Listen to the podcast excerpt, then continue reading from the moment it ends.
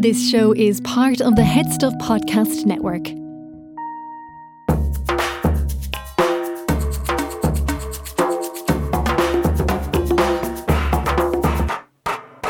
Hi, everybody, and welcome to this live episode of the Spice Bags podcast. My name is Dee Laffan. This is Mei Chin. And this is Blanca Valencia, and we're the co hosts of the Spice Bag podcast. For anyone who doesn't know who we are, we're an award winning podcast that focuses on the international community in Ireland around food.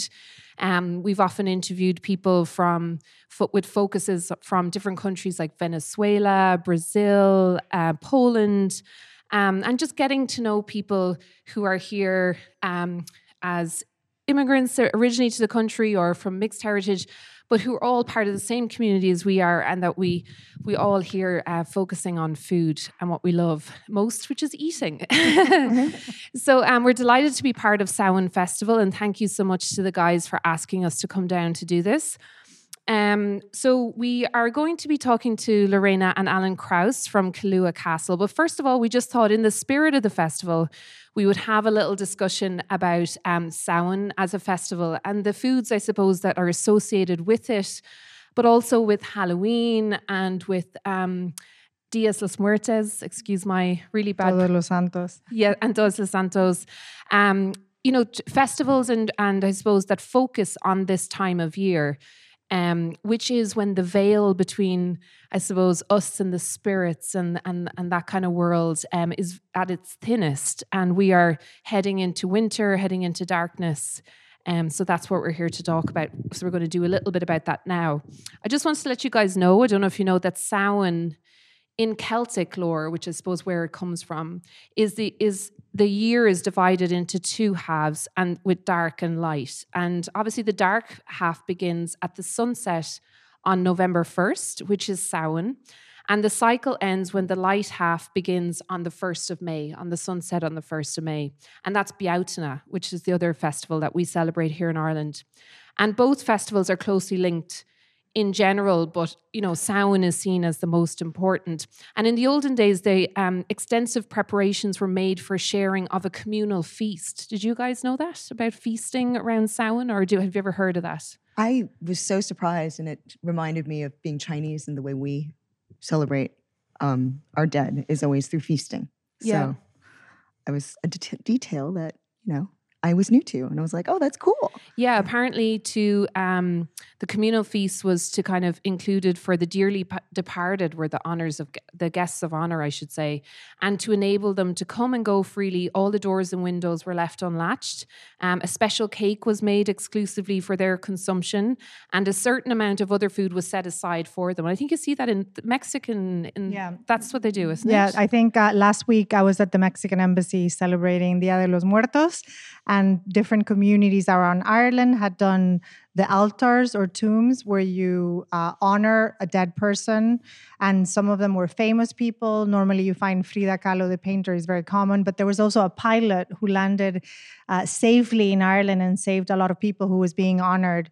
But uh, they have uh, ofrendas, like these food offerings that you have on the tombs or on the altars, like pan de muerto. But yeah. they had everything tortillas. Lily Ramirez from Picado also had an altar uh, dedicated to her dad and to her father-in-law. So like very emotional. Yeah. But that aspect of food that, for example, in Spain we don't bring food to the tombs. Like, yeah. No, we don't do that here either. And I suppose in Ireland we may not, even though we're here to celebrate Samhain, this beautiful festival, but in general in Ireland, people celebrate Halloween more so, and that comes from the States. But we were talking earlier that what is celebrated as Halloween in the US actually comes from Ireland. Yeah. So all the Irish people going over to the States brought Samhain over. They used to carve turnips, not pumpkins. Yeah.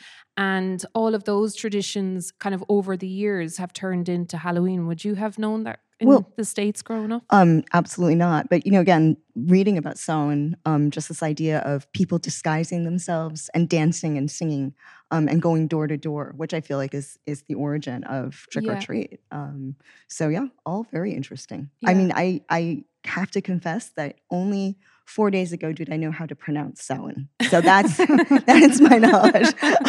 I mean, it's a tricky one. this is somebody who speaks Chinese, but she can't pronounce Samhain. You need to go to Irish school. I know. and was there others anything like that in Chinese uh, culture or? We always, I mean, we always have ghosts and demons and uh, hungry spirits and ancestors. Um, we have a ghost day that's not in November. It's actually usually at the end of August or the beginning of September. So I suppose that would be our autumn. Yeah. Um, and again, like Samhain, it's this idea that the veils between the dead and the living worlds start to get very transparent. And Yeah. so the dead come and you know, so you have your ancestors who you love and you'll share feasts with them, but you also have something called hungry spirits. And these are either spirits who've done, you know, bad things or have been forgotten. And so we also set out food to appease these hungry ghosts. Hungry Why are they hungry? Why They're are hung- spirits hungry? Spirits always seem to be hungry in ha- like horror films and stuff. I don't understand. They don't get fed in the afterlife. Oh, that's true. in China, they also give them uh, paper Louis Vuitton bags and Oh, paper yeah, that's true. Ferraris at the tombs. So you burn these Louis Vuitton handbag for your. It uh, started as money, but yes, it's gotten a little bit. Yeah. So you go to a shop and you buy all these paper things like, oh, my husband liked Ferraris and he liked this. So they have the paper. Um, they're- they look like piñatas. And, Yeah. and it's actually really bad luck to buy it for anything else. But I find that fascinating about the, the way that the Chinese approach death, that you'd go to somebody's tomb and burn Yeah. Uh, it's a very- Gucci paper bag. Yeah, I mean, it's also it's just you know we sweep our ancestors' tombs. I think that there's just there's so much of death, and not necessarily in a negative way, but there Yeah. is so much death, you know, in the way we just live our lives. Yeah, definitely. And tell us a little bit about the Spanish traditions then for, I'm going to pronounce Todos los Santos. So Todos los Santos is the day of the saints, whether they're canonized or not. And I don't know if you know this, but in Spain, uh, people have saints' names. So um, until Franco died, it was mandatory to have a saint's name. So I was born in the Basque Country, and my name is Blanca, but my parents wanted to name me Zuriñe, but they couldn't. It was illegal. So because you have a saint's name, saints are very important in Spain. And some people, instead of celebrating their birthday, you celebrate your saint's day. And on Todos los Santos, you have these huesos de santo that are made with marzipan, and you have the buñuelos, like the beignets. You have a lot of chestnuts, but it's it's a more solemn uh, affair. You know, I think death in Spanish uh, is more solemn. It's more boring. It's, it has nothing like Mexico or Latin America. It's really Mm. kind or Halloween. Yeah. It's a very serious kind of dour um, approach to death. Well, it's a happy time now, but um, yeah, it's interesting just to reflect on that, and while we're here, especially, and there's been so much amazing focus on food and Irish food here at the Samhain Festival in Meath. So, um, we might as well move on to our main event. Um, we're delighted to be joined by Allen and Lorena Krause. Uh, we just spent the most fab um, afternoon at your home in Killua Castle in Clonmellon um, for a farm walk, which was part of the festival, but just also getting to see all of the animals and um, what you've done there and what you've achieved there, and also a beautiful tour of the inside of the castle.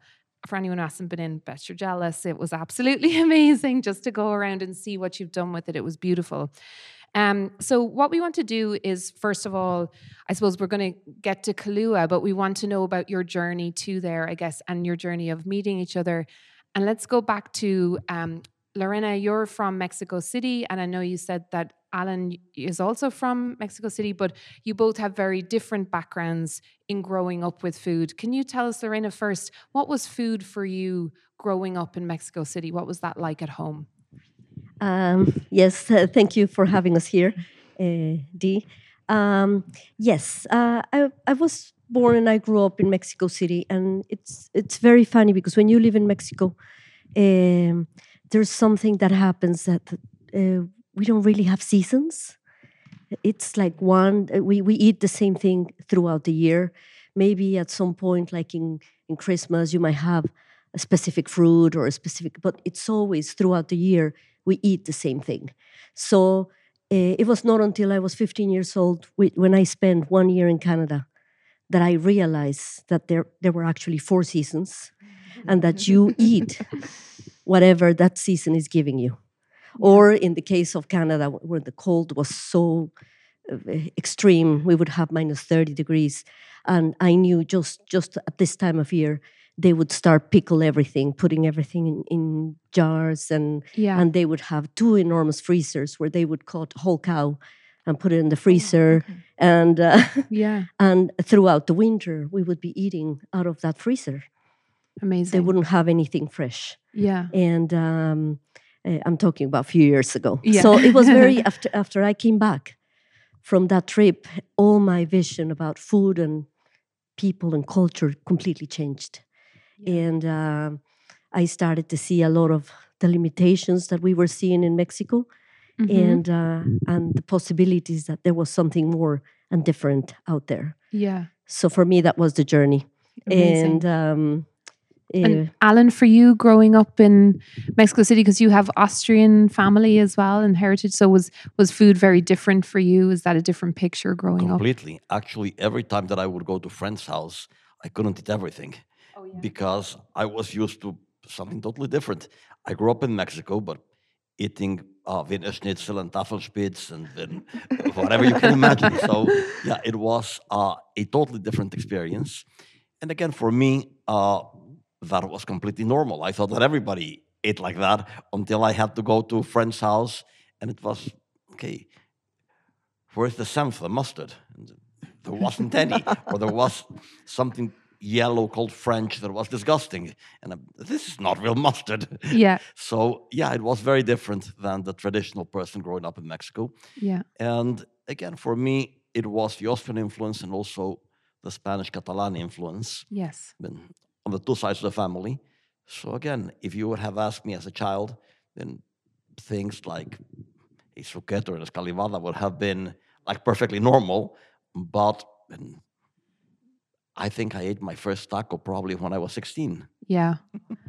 and who did the cooking for you growing up? Like, who was the main person in your home? That in my was, case, it was my mother, although my grandfather had no problem getting into the kitchen.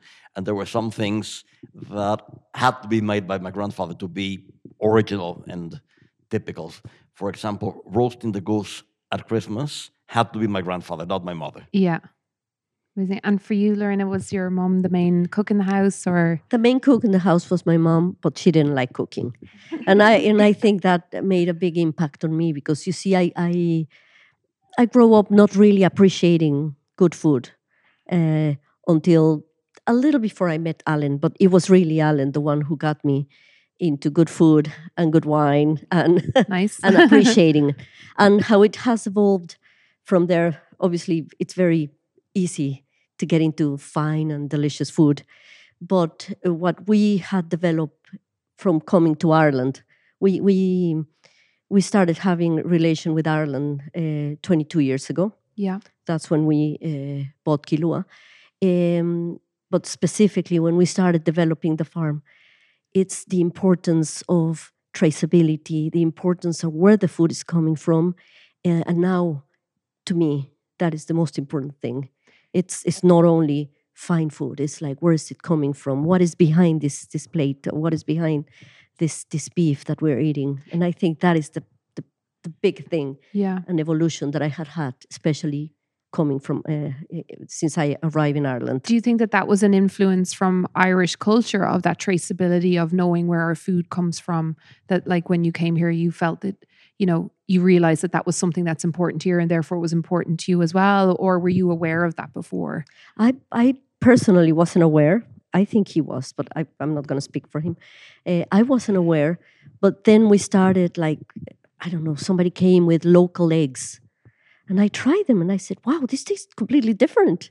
Where did you get them?" And I was trying to, you know, tell, give it the name of the person that is selling you this egg. So you start noticing that not all eggs are equal. Yeah. okay that there is a big difference and then you know inadvertently and because you had a lot of local producers and um, and and people that you know sell in markets and they do taste different the quality is different and the reaction of my body to that food it's completely different yes I had a frivolous question. Um, which one of you is the better cook? And yes, and Actually, can you name my a journey to dish? food is very funny because I was an incredibly naughty boy. I was an only child and unbelievably naughty. So one of the few ways of keeping me under control was sending me to the kitchen to the most ignoble jobs. So they would send me to visit my great aunts, who were five ladies, all in their 80s or more. And the spinsters, the only way in which they could control me was put me in the kitchen and make me work. So I actually learned techniques, I learned 19th century techniques from them. And then about age 13, uh, I saw in the school library a book called The Great Chefs of France. And it was about the then three Michelin star uh, restaurants, but very much at the beginning of this. So Fernand Point was still uh, cooking in Vienne. Paul Bocuse was a young man who had just opened a restaurant in Lyon. So it was uh, quite a long time ago. Uh, Alain Chapel, been all the great chefs of the time. And I read it, became fascinated by it. And at the end, it had recipes, but not recipes like you find in a cookbook. It was exactly the type of recipe that a chef like that would give you, sort of a very vague description of a dish. And I would get into the kitchen on Saturdays, and I would cook for the family on Saturdays. And it started turning out reasonably well, and it was very enjoyable. And since then, I started cooking. Then I figured out that it was a great way to have dates, invite somebody and cook for them. And then I actually used to make uh, ice cream for Lorena when I first met her. And yeah, it evolved from there, but I'm the cook at home. I cook every day. Um, actually, um, going back to what you were saying, cooking in your past, um, in Mexico City, was it difficult to get the ingredients that you wanted? It wasn't difficult at all because, first of all, again, uh, there was a German shop that my grandfather used to uh, shop from, and the rest of the things are not that difficult to get. I mean, Austrian cookery is not that elaborate. It only becomes very elaborate when it comes to baking. Baking, and again, I learned to bake quite early, and, and there are things that are simple. I mean, anybody can make a passable torta, but if you want to make something more elaborate, then I've actually had my wife uh, helping me make for my son uh, an Esterhazy torte. That requires a lot of work. That is something that does require time and effort and putting really a solid, at least afternoon, it's not full day, with somebody helping you in the kitchen. Can you actually describe to our listeners and also for me what the torta was? Sure. Look, uh, the way that you do an Esterhazy torta is you first grind your almonds, mix them with egg whites, and you actually make really thin pancakes which you have to bake one by one and bake about a dozen of them. Then, separately, you make your hazelnut cream, which you're going to layer in, uh, in between uh, this very thin pancakes made with uh, an egg white and almond. Then, on top of it, you're going to put an icing that is fundamentally made with icing sugar and lemon. Then once that, that is done, you're going to cover the sides and put almonds in it as if it was uh, like a porcupine in a way. And then on top of it, you're going to make uh, your chocolate glazing. You make circles, and once that you make your concentric circles with a stick or the tip of a knife or whatever, you're going to turn them into something that looks a bit like a cobweb. So it's a lot of work. it's it's delicious. And again, once that you finish, it's not ready to eat. You put it away in the fridge for at least a day, and then two or three days later, it's even better. So it's a lot of work. It's fantastic, but it's a lot of work. It's the sort of thing that you generally find in pastry shops in Vienna. And again, people in Austria are very peculiar about their cakes. They tend to, if they offer something you have to return the plate with something in it. You can never return the plate empty. And if they send you a Dobostorte or some elaborate cake, and you return it with something like a thought that people are going to be deeply offended. It's like, I worked full day for you, and you worked 45 minutes for me. That's not fair. I really want to go on uh, asking questions about cooking, but I wanted to ask you about Ireland and food, and you've been coming to Ireland, I guess, since 1999. Have you seen the evolution, or tell us about your experiences of Irish food and Irish producers? Because I think it's been such a, there's been so many changes. I think the first time I came to Ireland was in 98. So the same. And I'm just constantly amazed at so many exciting things happening. um, well, I've been deeply impressed by the change, not only in food but other in other aspects. When we arrived in 1999, uh, towns like Clonmellon, where Killua is, or Kells, eh, they were like ghost towns. They were uh really sad, eh, you know. And now you see them, and they're beautiful towns, and they're like thriving. And so the change from when we arrived to how they are now has been so completely incredible. And I'm very happy because, as I said, I have always had a very, very deep uh, love for Kells. I have always think Kells is my hometown. Uh, my son used to come to Headfort School. So obviously, I, I was in Kells every day, dropping him. And uh, I developed such a deep connection with Kells uh, and obviously with Clonmellon. And the evolution in those towns had been so massive. And we have seen the same thing at a bigger le- level in, in food. Maybe in that respect, Allen might have better insight. Uh, well, being the cook, I have to say that shopping here 20 years ago was a difficult and sad experience. Oh, yeah. Because you would go and there wasn't that much variety of anything, and a lot of things that I wanted, I couldn't find them. And then somebody pointed out that uh, Kevin Sheridan had opened a shop where I could find really nice cheese, and I was really excited about it. And I started going there, buying stuff. And then SuperValu completely changed from being a supermarket that looked more like a hard discounter to actually having then specialty foods, having a good variety. So even from shopping, the experience has been very different. Restaurant wise, again, massive change.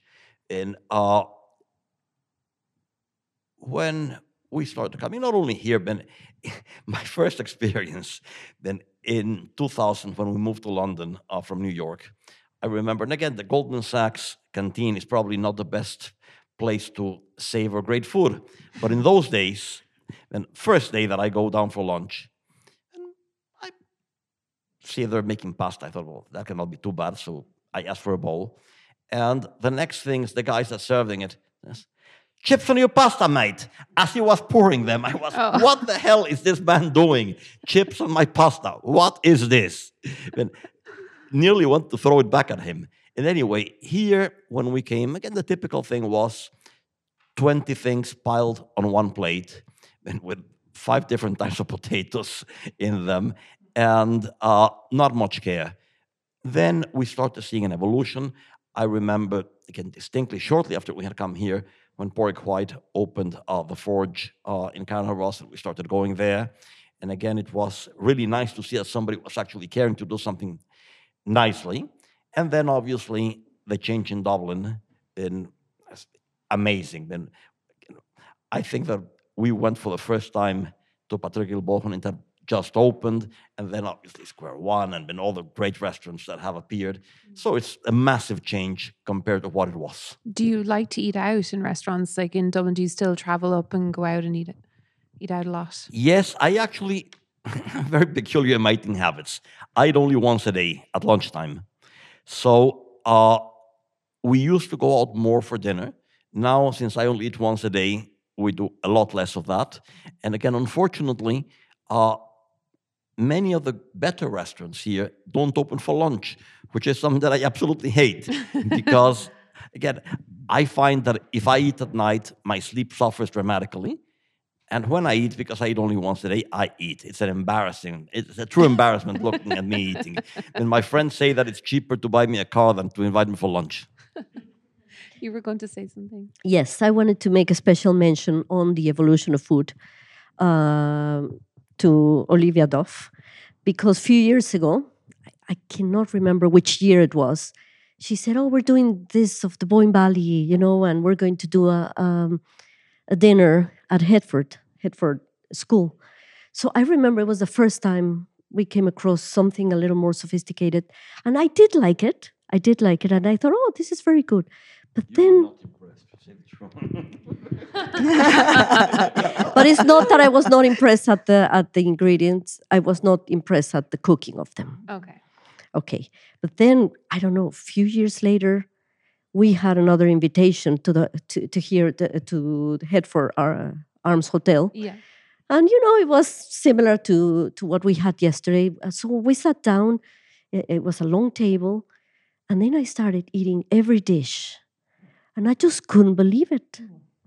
The quality of how it was served, Mhm. of everything. You know, I first I saw oh black pudding. No, I'm not going to have it. And then I said I'll taste it.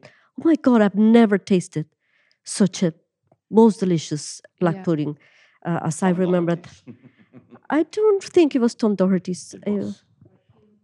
yeah, Hugh Maguire's. it was yeah. Hugh Maguire. I, any, and every dish. And I said, wow, I've never imagined coming this far. Yeah. So And seen uh, it. Uh, oh, I saw the evolution. I'm telling you, that day with every dish that we ate, I was more and more impressed at what the Boyne Valley has done for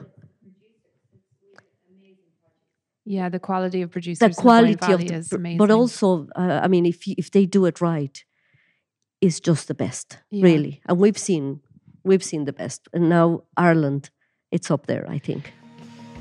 I Know That Face is a movie podcast on the HeadStuff Podcast Network, hosted by me, Stephen Porzio. And me, Andrew Carroll. Our show is all about character actors, the type of performers you'll see pop up in supporting roles in blockbusters, the type of people you know the faces but not the names. Each episode, we pick one particular character actor and discuss a couple of their movies, shining a light on the performer's career while giving listeners plenty of movie recommendations. So the show is a must for cinema lovers. Subscribe to I Know That Face wherever you get podcasts and follow us on Twitter at I Know That Face P1. Well, you yourselves have become producers, and I suppose we should go on to Killua and ask you a little bit about that. But um, before we kind of, I suppose, talk about about Killua itself and and the pr- food pr- produce that you make there, tell us a little bit about um, how you came to how you came to Killua, how you found it, and why you decided to buy it. Well, the truth is that it was sheer madness.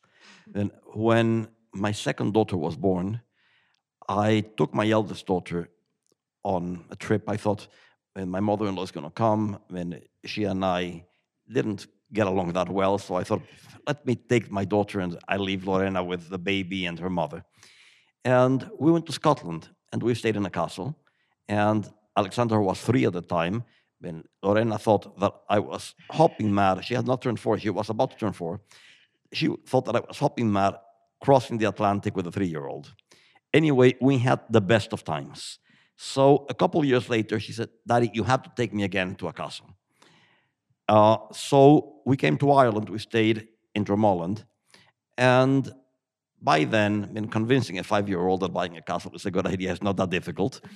and uh, Alexandra and I decided that we should buy a castle. So we started looking. We visited a few properties, nothing that really caught my eye or met my budget at the time, which was very limited. And then back in New York, we saw on the internet that Killua Castle was for sale. So it, I called somebody on the other end of the line, spoke a strange language, nothing similar to English that I ever heard. So I thought, okay, I have to go investigate because is not being very helpful. Uh, came to Clonmellon, met uh, Thomas Kane, and it took us the better part of three years to negotiate price. Uh, and I would keep coming almost every quarter. As I said, we graduated from tea to whiskey. First, tea was an offer. By the end, whiskey was an offer. uh, his mother, uh, the late Mary Kane, used to make uh, soda bread and smoke some sandwiches for me and bake the apple tart the traditional way. Lovely. So we became very good friends and eventually we agreed on a price. And we also agreed that when the time was right, Tom would sell me the land, and everybody told me I was a complete idiot thinking that was ever going to happen. Tom was a gentleman, and that happened. He sold me the land eventually. And when their mother died, his younger brother Michael actually stayed in the old bungalow. Now Michael's stepdaughter is my son's girlfriend. Oh, so it has all ended up in a very happy note. And that's how it eventually happened. And we bought the ruin. And I distinctly remember Lorena asking me, Do you have money to do this project? I said, You know the answer. I don't have the money. But at the time, I was 40 years old. I thought, I hope I can make more money in my life. Yeah. So, did I have a goal of finishing it or anything in mind? No. I thought, let's embark on this and see where the road takes us. Wow. What was your reaction to that, Lorena, that it might not even get finished? That you're just, let's see what happens. Were you, did you go with the dream as well as much as as Allen was selling it to you? I think that has been the secret why we've been together 33 years. Eh, that he says crazy things, and I said, okay. and one of the things we learned today, so um, for our listeners, um, it took you 21 years, is it, or 22 years? 22 years to renovate, and it's an absolute remarkable renovation of the castle itself, but even the grounds and the farm and everything are just absolutely beautiful. Um, so uh, tell us, myth or um, or truth? Uh, Walter Raleigh uh, planted the very first potato uh, ever in Ireland on your on your land on that piece of land. Of course, makes wonderful sense. Raleigh sells to Virginia, gets a potato, sails back to Ireland, doesn't stop in Kerry or he owned land, goes to Dublin, gets on a horse or a carriage or goes know what, rides to Westmeath, climbs a hill, plants a potato. If Of people say that's what happened, it must have happened. now, the reality is somewhat different. The Chapmans did arrive to Ireland uh, with Walter Raleigh as soldiers uh, with Raleigh, and they came from Leicester. They ended up settling in what today is the Dingle Peninsula. And they stayed there until they actually lost their lands as a result of the downfall of Raleigh.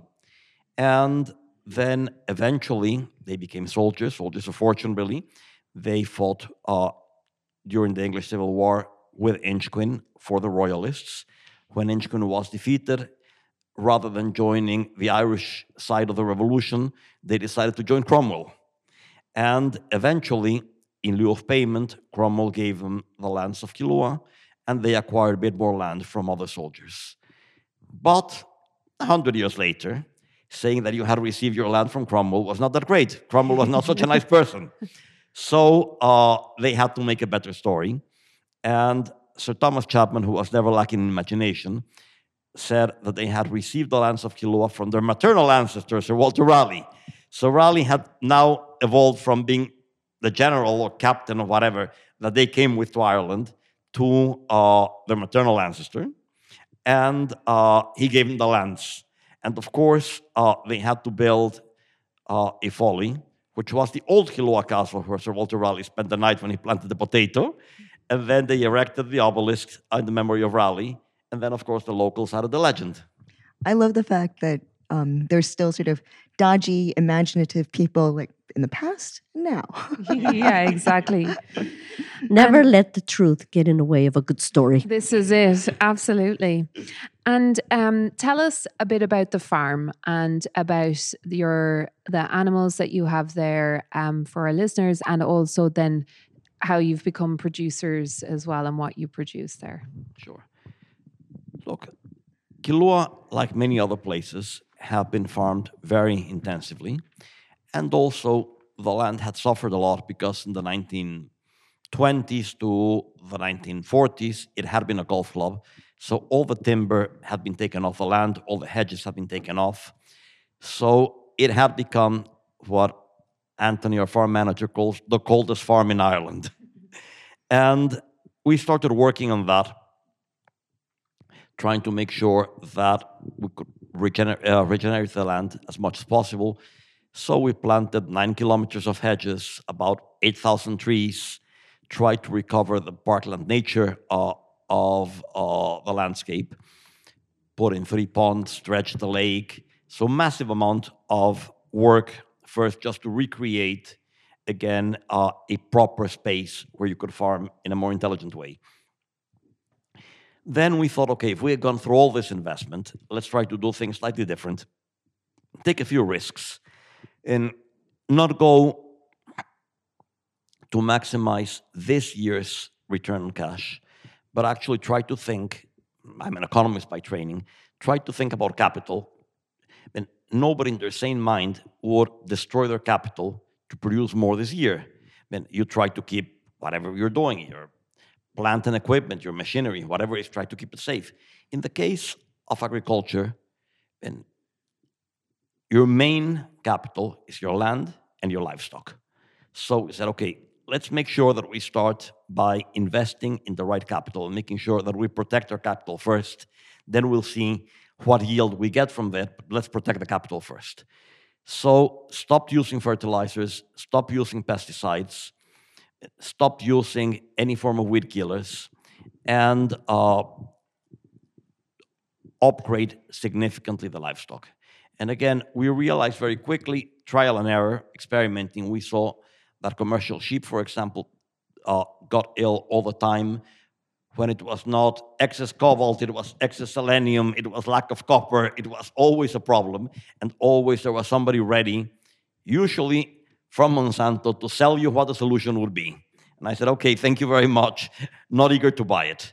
Uh, and then next experiment was let's try with native breeds and how they do.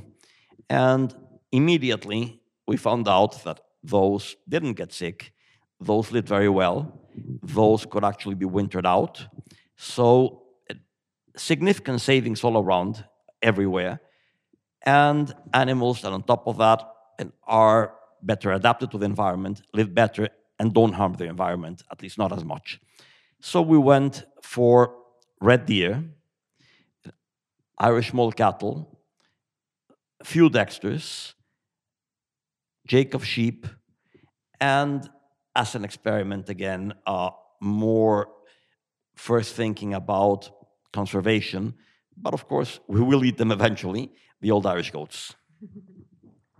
Um, can you do you have a favorite meat that you rear? You know, if you were to pick one, would it be the venison? Would it be, you know, the beef? Which one and why? First of all, let me say, as a meat producer, and I take this very seriously, and I think that meat should be a luxury product. It's not something to be eaten every day. I think that for the health of the planet in first place, and for our own personal health, I think that meat should not be mass produced and should be a luxury item. Uh, having said that, I love meat, and I must say that I still believe that venison is the meat of kings. And if you ask me, I would actually go for the neck slow cooked. To me, that is the epitome of nice meat. Thank you. And he's moved on to cooking. Obviously, cooking is his yeah. favorite pastime. Um, we wanted to ask you about your next venture. So you're moving, uh, you're staying as producers, but you're uh, planning to open a new restaurant and you've brought some Spanish chefs. Can you tell us a little bit about your project and what ignited that desire to be restaurateurs in essence? Well, Blanca, first of all, I thought that in in the food chain, obviously, the more you move to value added, the better off you are. Uh, and it's a hard road. And we first had the animals, then again, capital investments. So we invested in having our own processing plant, which, given all the EU requirements and whatever, it's an incredibly costly affair. Uh, but okay, it's done. I would love to move into ready to eat items. Uh, and again, I think that coming from Spain, you can appreciate that the variety that you can have is far more than just uh, salami and chorizo. Mm-hmm. Uh, and I think that there is still a lot of way to go here in that area. And it's a great opportunity. But again, it's a costly affair. So it will happen eventually. But it is something that it's uh, for the future, probably not for the very distant future, but for the future. And then the next step, obviously, was uh, a restaurant where we could actually showcase some of our own products, but also products from our partners in the Boyne Valley and other producers in Ireland. And I thought very much of the idea of having what you would call in Spain cocina de producto. So Mm-hmm. cookery based on local produce, where the Mm-hmm. local produce is really the star of, of a meal. And again, uh, I spoke with Olivia at the time and with many friends with Porrick White, and finding young chefs in Ireland right now who are truly interested in producing high quality food rather than just an institutional job working for a school or a hospital or whatever. It's very, very difficult, very hard. So, after looking unsuccessfully and finding either the guys that are more interested in their Instagram or the guys that are, quite frankly, are just institutional cooks, I thought, okay, let me try other avenues. And funny enough, uh, a friend of mine has a lady working with her, and her brother was a young guy working uh, with Jean Roch Atelier. So uh, she introduced me to him, and then he introduced me to a friend of his working at ABaC with uh, Jordi Cruz. And eventually, the two guys are the ones that you have uh, now at Killua. And again, I think that if you give opportunity to young people, it can be very interesting. And what I thought is, let's go for something. It's not going to be doing Spanish food in Ireland, but it's going to be cookery based on sort of traditional methods, which are fundamentally French, uh, but with a nod to Ireland, both in terms of the local ingredients, but also applying new and traditional techniques to Irish dishes and trying to do a slightly more elaborate version of them, but staying true to the real recipe. And that is what we're trying to do. Uh, we have been uh, getting the place ready and doing uh, just private uh, dry runs for ourselves. In the near future, I want to do a soft opening so that we can start working for the public, but in a limited way. And then when we're ready and when we can have our staff trained and really feel that we're ready for prime time, then we'll do the real opening. And we m- met the chefs today, and they're really lovely um, men, and and they even cooked for us a little bit and just a few snacks, and it was really lovely to see what they're doing. I can already see. Sorry, yeah. we can't disclose what they were. Oh, I'm not going to say. I'm not going to say. Obviously, I wouldn't say anything like that. But no, just to even see a, a flair, a flair there uh, of, um, you know, how they're exploring the ingredients and the food. And I hope that they, and I think they will bring something exciting, you know, to the ingredients. Um, I know that they have visited Ballymakenny as well, down to see Maria and um, her husband on the farm, and and and work with the potatoes. So lots of different uh, producers to explore. Is it important for you that they um like explore the Irish producers and Irish food and are you helping them in that journey of getting to know Irish food because I presume coming from Spain they may not have as good a knowledge of, of Irish food or, or what's available here to them And it has been very funny because it has been an interaction that goes two ways. And Porrick has been introducing them to Irish producers and Irish food and better versions of Irish food. And, um, and there have been fascinating conversations around our kitchen table and uh, with Porrick asking them about techniques and whatever. And Chavi in particular uh, was saying how they use uh, in ABaC uh, sous vide to actually deal with huge numbers of customers and things have to be cooked to precision. And it was very interesting for those of you who were yesterday at the dinner. Pork actually cooked uh, the moiled beef sous vide 24 hours at 52 degrees. And then yesterday just brought temperature at 56 degrees for an hour and finished uh, it just by searing it. So, again, the secret of uh, having beef that was not what I called wedding beef, that uh, great stuff that has been cooked beyond human consumption and that is drier than you uh, shoe sole, was precisely applying uh, sous vide to be able to manage. Again, I think there are nicer ways to cook the meat, to be perfectly honest with you. But I think that if you have to cook steak for, I don't know, 150 people, however many we were, and it is a great way of dealing with it Mm. because certainly if you roast it, the chances are that it would have been dried beyond consumption would have been very high. Is it a dream come true for you? Having spoken to you for this podcast episode, you know, to hear your love of food and your background in cooking and how much you enjoy cooking in particular, Allen, um, is it a dream come true to now, well, own your own restaurant and be able to do all these things and be part of it from the conception to when it launches and seeing, being able to see people come in and enjoy it? Is that kind of a dream of your own? Let's say that it doesn't come as a surprise. I've been talking about this for the longest time. So it's not something that I came up with uh, last year. It's something that has been in my mind forever. And again, it's a sort of thing that you have it here, you have to turn it a million times before you get to the right concept, before you find the right team, before you can roll it out. So it's work in progress, but it's definitely not recent work in progress. And Lorena, is um, where do you kind of envision Killua Castle in the future? I mean, how do you see it in five years or ten years um, in progression of your journey with it?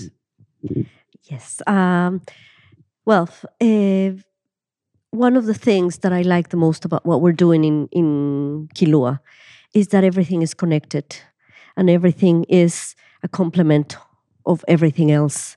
And even though at the beginning it sounds like something completely undetached, like the restoration we did and bringing back the building and doing the, the landscape, it sounds like, oh, it doesn't really uh, but but it is it's all part of healing this land. We heal the building we're healing the land we're connecting everything together. So it has an image and a, a and, and a meaning all in one not just detached. So i think uh, i i think it's just going to come round circle uh, yes hopefully the restaurant will do well and we we want to continue connected to the restaurant and connected to the restoration to keep on restoring the rest of the lands have orchards have uh, vegetables maybe have other things so it's all part of all this healing of this land uh, that has taken place in 22 years And one thing people think 22 years has been a long time. The plan has been more like a 200 year plan. so, in even sort of something that I always like to mention, the way that we hold the property, it's through the family foundation, where the children and the descendants are the beneficiaries, but only to the extent that they want or can keep Killua. What they can't do is put their parents in an old people's home and sell it. And again, if at any point in time they're not interested or they can't do it or there are none of them left, the ultimate beneficiary is the Irish state because the idea was that we wouldn't do this to then see it auctioned off and the collection, the art collection are dismembered and whatever. The idea was build it to stay. So the ultimate beneficiary should be the community. And again, uh, we were, I think it was 2007, if my memory serves me right, when the National Trust for Ireland was created, and 2004. Okay, there you go. And and uh, Terry Dooley at the University of Maynooth made a big event, and uh, Bertie Ahern at the time went and inaugurated it and whatever, and then it never got funded. Uh, I thought, okay, how can you actually deal with this? Well, make them the beneficiary of Killua. And again, the idea is try to have a reasonable endowment to go with it so that it's not a burden to anybody. But if it's a burden, it should be a burden to the Irish state because it should be a benefit for the community and it should be something that stays there for a long time. Yeah, go ahead. Yes, and, and, and in the spirit of that Allen is, is talking about, we also, in every step of the way, we are trying to make everything that it doesn't become a burden. Um, we are, um, eh, when we were doing the castle, uh, we have uh, geothermal energy and we have solar panels. So uh, we, we looked in every step of the way that whatever we did was not going to be a burden for future generations. So, because these places went into disrepair and they went into oblivion because of the burden they, they represented. And this is one of the things that we're doing in Killua. Not only we're creating uh, um, sources where it can sustain itself, but also uh, in, in the case of uh, energy and you know heating and whatever, we're um, almost um, fuel free, or how would you say? Self-sufficient. Self-sufficient. Sufficient. Yeah. Which I think it's it's it, it's a very important part to give it a future. Mm. Did you have any other questions for the guys? It's been an absolute delight speaking to you, and I love that you speak about being such a you know that the impo- the community as is, is mm. as important to you as you are to it. I know from speaking to Olivia and and others here over the festival that you know everyone's so excited by Killua to have it as part of Boyne Valley and and you know and by you and everything you're doing with such enthusiasm and passion and it really comes across when you're speaking to you i love your stories and just wish you the best for the future with it and thank you so much for your time it's been an absolute pleasure Thank you very much. And one last thing that I'd like to mention yeah is precisely being well integrated to the community. And for example, during COVID, we started opening the grounds to the people. And one of the wonderful things is that instead of us having to chase people and tell them behave properly, don't litter, don't do this, don't do that, it's the people of Clonmellon. And the more elderly they are, the more they take the role of being the enforcers and making sure that everybody behaves properly, which is wonderful because instead of you having to be fighting with people, you have a community on your side. excellent i love that Thank you so much. It was really lovely meeting you. Thanks. yeah thank you Thank you.